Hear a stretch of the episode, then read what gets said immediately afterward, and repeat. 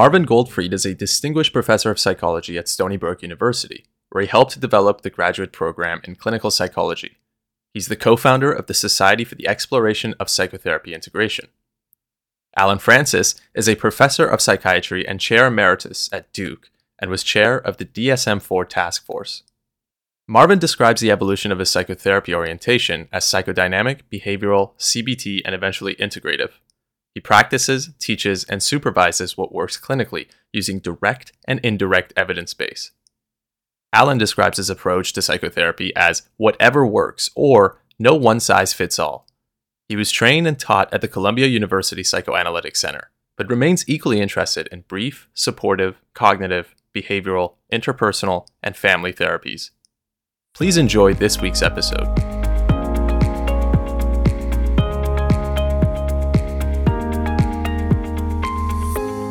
Hello, welcome to Talking Therapy. This is Marvin Goldfried with his most esteemed colleague, Allen Frances. Yeah, I'm glad you remembered.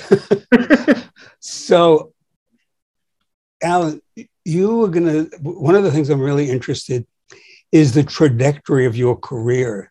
It's been so varied and so interesting. So if we could spend a little time on that. And then I'm also very interested in how your experiences with DSM and trying to get consensus uh, and kind of being disillusioned by the process of uh, at least of the method that was used for DSM. I think a lot of people will be interested in that as well. So why don't you well, I was really lucky every step of the way. So I didn't plan a career. It just sort of happened one step after another. And a lot of people, um, including you, Marvin, a lot of people taught me things along the way and uh, made, made it interesting. I, I, was very lucky to train at Columbia uh, in New York City because it was an enormously eclectic program, mainly psychodynamic but also we my favorite supervisors were interpersonal it come through sullivan uh, we had a great behavior therapist uh, on staff and i was very much influenced by him and i was lucky early on who was that meet howard hunt he was uh-huh. one of the people who had done the mmpi and he was an excellent supervisor on behavior therapy we had one of the top family therapists, Nathan Ackerman. We had our own group as a group of residents, and we each did groups every year of, our, of the program. We learned a lot about community psychiatry. It was really a very rich environment. So this was also known as the Psychiatric uh, Institute or PI? Psychiatric Institute, yeah. Yeah. And, and early on, I was really lucky to read amazing books. And the most important to me was Jerome Frank's Persuasion and Healing, which I think everyone should read now and um, it, it taught me the importance of the relationship and the magic of the relationship and to be less concerned about saying the right thing at every given moment more concerned about how we were forging a therapeutic alliance that would be helpful then i had an incredible experience in the army it was just when the troops were coming back from vietnam and everyone was terrified that because they were using a lot of heroin in vietnam they would set off an epidemic of heroin use in America. And so Nixon funded big drug programs on 32 Army bases, and I got to start one. And what I did was um, hire people with no training in psychotherapy. We didn't have enough money to hire people who were MSWs or psychologists or psychiatrists. So we hired people with no training. And what I did was interview about 75 people to fill 12 slots. And my goal was to get the best personalities I could possibly get, people who were healing naturally. How, how did you tell? What, what, criteria did you use? Uh, really good people. I mean, I, I did seat the, so a seat of the pants metric. yeah, it was. I did interviews that would vary in length from a half hour to three hours. If if I felt someone wasn't going to make it, it would be a pretty brief interview for the people who I thought were contenders, and I had a lot of people applying for the job, I spent three hours with them, got to know them, and I did pretty probing psychiatric type interviews. And I came up with 12 people. Of those 12 people, 11 turned out to be wonderful. The one who was most qualified was not so good. So it was an ironic twist that the person who seemed on paper to be the best who had gone through all this interviewing, he turned out not to be very good. The people I hired who had no experience had a one week training program. And what I did in that program was talk about basic concepts, like the basic concepts of um, repeated patterns in life uh, happening over and over again, of behavioral uh, exposure, of relaxation, of uh, the importance of interpersonal relationships. I said, You are a great therapist already. Otherwise, they wouldn't have hired you. So we're gonna- essentially, essentially, you were dealing back then with, with basic principles, trans theoretical principles. Exactly. Exactly. Yeah. exactly right. That everything I had learned in the residency, I compressed into a one week training course for people who had no therapy, but who were brilliant interpersonally. And we had, after that, uh, weekly sessions, supervision with the whole group. And we would discuss the problems they came up with. And they turned out to be remarkably good therapists with very, very little training because they were remarkably good people. What was wrong with that one ano- anomaly that you thought would be good? the one guy who he thought he knew too much and he was stubborn and he did every patient the same way and he was difficult to deal with as a person Mhm. for us and for the patients and i got constant complaints about him and, and finally he, he chose to leave um, it, it- was a lesson to me that you don't hire based on the resume so much as based on the person when i was uh, involved in selecting residents later on at cornell i would constantly be fighting for people who I thought would be great therapists against others who were impressed by the fact that the person might have a PhD in something, um, Mhm. may, may have written papers. That I was very much involved with the idea from early on that, that certain people are going to be very gifted therapists, and it's important to get them doing therapy. In any case, after the uh, Army, I worked in a community program, and this was the height of community psychiatry. And the residents would be going out with the cops on domestic violence calls. Um, we had the crisis manager was a community organizer. The idea was to make the program part of the community rather than a separate entity. And I, I saw the, the best and the worst of community psychiatry because shortly after this, um, deinstitutionalization occurred. The community psychiatry funding was taken away with Reagan. At Payne Whitney, uh, this was in the mid 70s, I got to be head of the outpatient department. And we did what I tried to do was reproduce what I had learned at Columbia.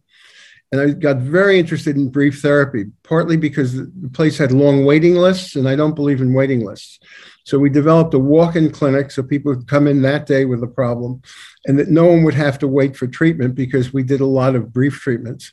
Now you had a, was it was it a behavior therapy or CBT therapy uh, clinic? So the, the idea was that every resident would have the experience of doing a brief psychodynamic therapy, a brief uh, cognitive therapy, a brief behavioral therapy, Right. and a brief family therapy. But I'm, I'm talking about the clinic. At, at, That, that uh, was the idea of the clinic. That, that we would because I remember I remember visiting on a few occasions the clinic that was primarily and I don't recall it was Herb Fensterheim, and it was either behavior therapy or CBT. I don't know if that was Yeah, he would be doing one piece of it.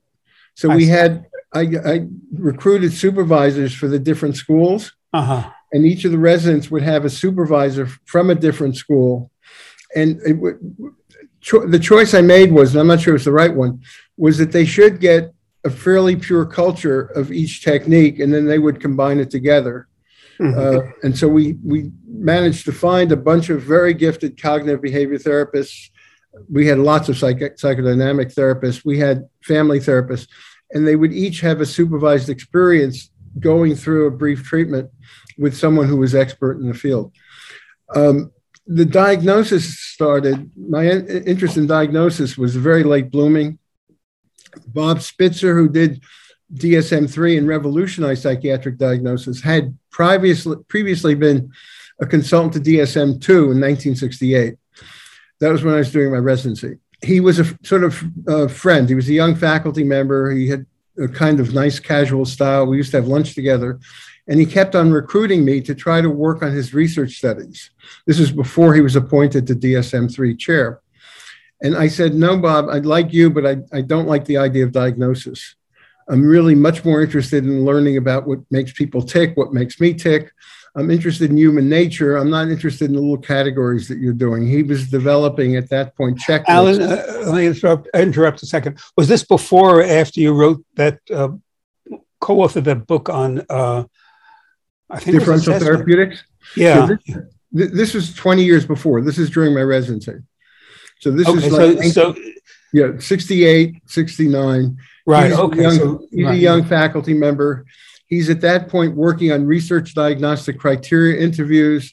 He doesn't know he's going to be head of DSM four, DSM three, and I'm a resident. And we hit it off interpersonally, but I'm not interested in his research. So even back then, you had some skepticism about diagnosis. Oh, yeah, I was not interested. Not just skepticism, boredom. Who would want to, yeah, I would tease them. How would you want to spend your life asking these silly questions? Don't uh, you want to understand the causes of these problems? Why are you settling for just describing them? It seemed like a, a, a fool's enterprise. Yeah. And I wouldn't participate. Then a funny thing happened. This is about 10 years later, in the, around 1977. I had an idea um, that maybe the DSM 3, which he was working on at that point, should include self defeating personality disorder. Mm-hmm. And I mentioned to him, I was in analytic training at that point. I used to go to Columbia two times a week and we were having lunch. And I mentioned, why don't you put this diagnosis, self defeating personality disorder, in the manual? And he never saw a diagnosis he wouldn't at least explore. He asked me to write the criteria, to, to do a mock draft of what it would be like when he saw it, he said, You know, you're not bad at writing criteria, but this is a terrible idea. And the reason self defeating personality disorder was a terrible idea, rightly, was that all behavior that has a psychiatric component tends to be self defeating. It's mm-hmm. hard to distinguish between motivated self defeating behavior and self and behavior that's self defeating just because the psychiatric symptoms tend to undo the person. I, I have a vague recollection that some some people uh, balked at that notion on feminist grounds that it was there was a concern about it being applied to women who were in bad relationships. Exactly right. It would not only be um, difficult to distinguish motivational from unmotivated self-defeating behavior, but it would be blaming the victim. Uh-huh. Someone uh-huh. were in a bad relationship instead of labeling the, the terrible sadistic guy as having caused the problems, she would be it would be like she was asking for it. That was something right, that she right. was inviting. Now, what so year was, that? It was an awful idea on all sorts of. Well, how, sorts how, of how, many years ago was that, or what year? That was, was that? in 1977. Wow. And Bob was in the middle of working on DSM three at that point. Uh-huh. So what he so did it was it was during the feminist movement. Yeah, yeah, yeah, exactly right. So what he did though was ask me to to um, work on the personality disorders in general. So he needed people uh, to ah. work. I wasn't interested in diagnosis. He wasn't interested in self-defeating personality, but he said, "Well, why don't you come and, and edit the personality disorder section?" And he hadn't yet done something on narcissistic personality So he said, Why don't you write that? You probably know a lot about that. he mm-hmm. agreed with my wife that I might qualify. It was like that a, a compliment? No, it wasn't a compliment. Oh, like was it a diagnosis? Consumer representative getting to write his own. So, in any case, I got involved in doing the personality disorder section, writing the final draft of that.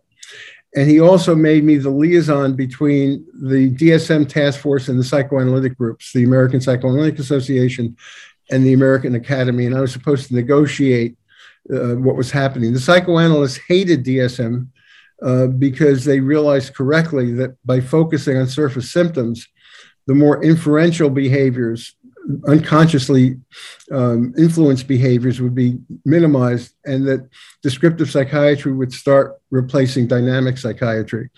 This was happening anyway. All the new chairs of departments were more biologically oriented, and uh, they were eager, if they could, to save as much of psychoanalysis in DSM 3 as they could. There was a stupid battle over the word neurosis, whether it should be included or not. Without going into details, the word had very little to do exclusively with psychoanalysis. It's a term that was coined in the 1730s. It's been used all around the world to describe moderate level symptoms, but this became a, a, a huge struggle whether to include the word neurosis, not include the word neurosis. DSM 3 did certainly hurt psychoanalysis, but the problems that psychoanalysis had were endemic and DSM-3 was more the result of those problems rather than the cause. That the lack of reliability in analytic terminology and the uh, lengths of treatment were major, and, and the excitement of sometimes hype about biological psychiatry were undoing the hold that psychoanalysis had held after the war. From 1945 until about 1980, psychoanalytic theory and practice was a major driving force in American psychiatry. That ended coterminous with DSM appearing in 1980, but DSM was just part of a, a much larger trend.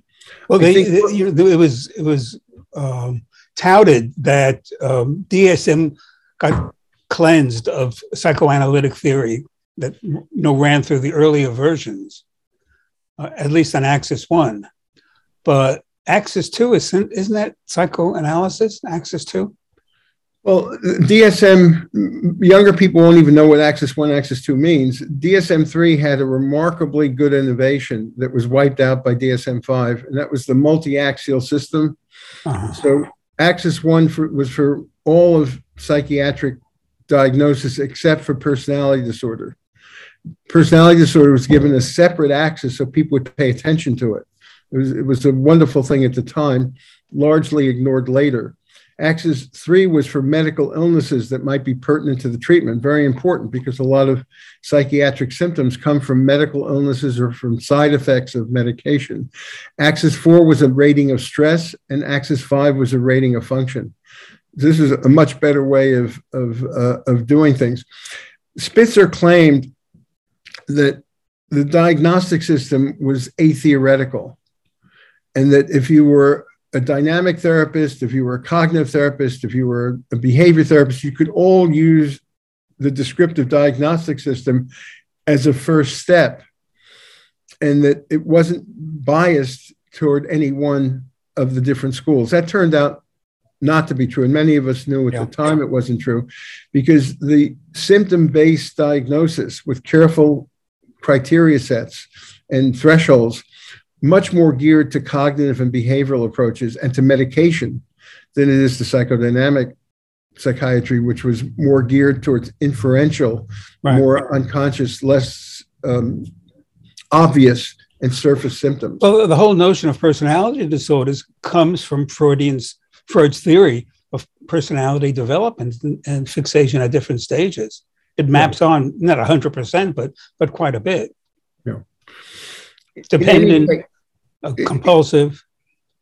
Yeah, definitely. And, and, and, and I think one thing that's not well known is that although Kraepelin is given credit for the DSM system, Kraepelin worked, this is a German psychiatrist who developed the um, tech, the most powerful textbook in psychiatry that influenced the field from the 1890s in, until now.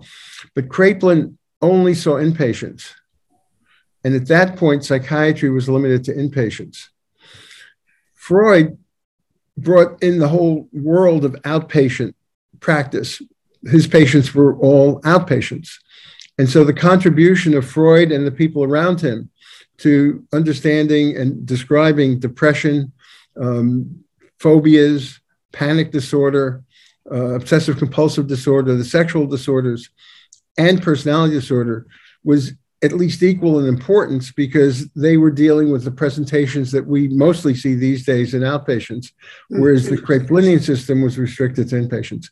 In any case, we, we discussed and almost began work on uh, what was to be a uh, project to, to, to add case formulation to the DSM. When so you say we, who who was involved in that? Spitzer and I were mainly involved uh-huh, in it. Uh-huh.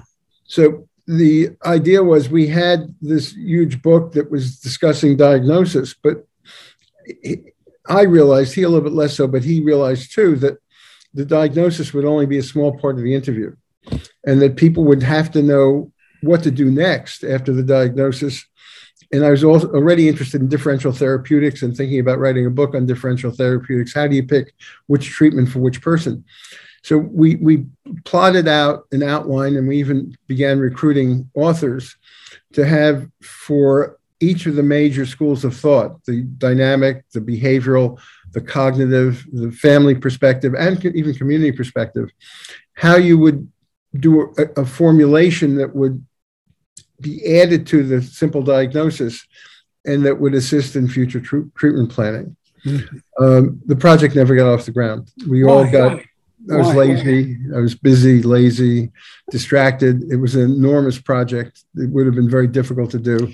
I don't know. That sounds like an. Ex- I, I, w- when patients tell me, "Well, I didn't do it because I was too busy and too lazy," I usually think, "Well, that's the reason they're giving themselves, but maybe there are other reasons." Guilty is charged. So, what were the other reasons? Do you have any in, in retrospect? I think I was. Um, I had a job. Well, I mean, you'll you'll think these are excuses. I was finishing my analytic training and beginning to teach at the Analytic Institute. I was teaching the Freud course. I had two young kids. I was working ridiculous hours, and um, I was bored with anything to do with diagnosis. And this seemed to be an enormous new task, and I was I really was too tired and lazy to do it. Mm-hmm. Um, the um, but I think the pertinent to our audience, I think the lesson I got from this was that this experience with diagnosis is that it is very important because you can have the exact same symptom pattern, individual symptom, but depending on the context both the other symptoms the person has and the social and economic uh, triggers in their life, that same symptom can mean very different things. That you can have a, uh, symptom of depression that's part of the worst possible psychiatric problems in the world that are going to require ECT. But that same symptom can be part of a very mild condition that's transient and the result of the person losing their job or having a romantic disappointment. And that if you just focus on individual symptoms without considering what are the other accompanying symptoms and how severe they are, and also what's the social situation that's led to this happening, then you sort of narrow down and get too blind to other possibilities.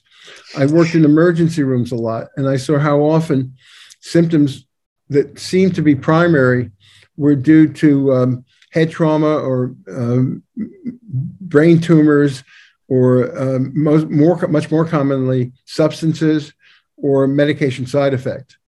And that you can't just focus on the patient's presenting symptom without thinking of possible causes that that might be missed and that might be tragic medically if they're missed. Right, or or poverty, social living conditions, lots exactly. of other things. Exactly, and the community so that, that I had at Einstein, where we actually did lots of home visits, and we saw where people lived, and we heard, we smelled the the garbage in the hallway, and we heard the loud noises and occasionally gunshots. It gave me a, a sense that you can't ever feel that you understand someone just based on a diagnosis. But on the other hand, you can't feel you really understand them if you haven't considered the diagnostic possibilities. And I think one of the unfortunate uh, uh, practices with research on clinical trials is that sometimes people try to take a package therapy like cognitive therapy and try to apply it to people who are depressed under those circumstances. Just change your thinking. And from a clinical point of view, I can't, it's incredibly naive, and yet some studies like that have been funded, believe it or not. Yeah, and, and I guess the overall sense of that experience from approximately 1967 when I started my residency through the early 80s when I was more teaching than learning at that point, but still learning, was that you can't be inflexible. and You have to keep learning and if you have a hammer and you're looking for nails, you're going to be very reductionistic in the way you see patients. And they're going to look right to you, but they won't be right if you have a broader context. And that if, if you miss the economic problems in the person's life you miss the medications they're taking, you miss their medical illness as a cause of trouble, then you're doing a disservice to the patient, that they deserve to have a clinician who's alive to all the things that make uh, people have troubles.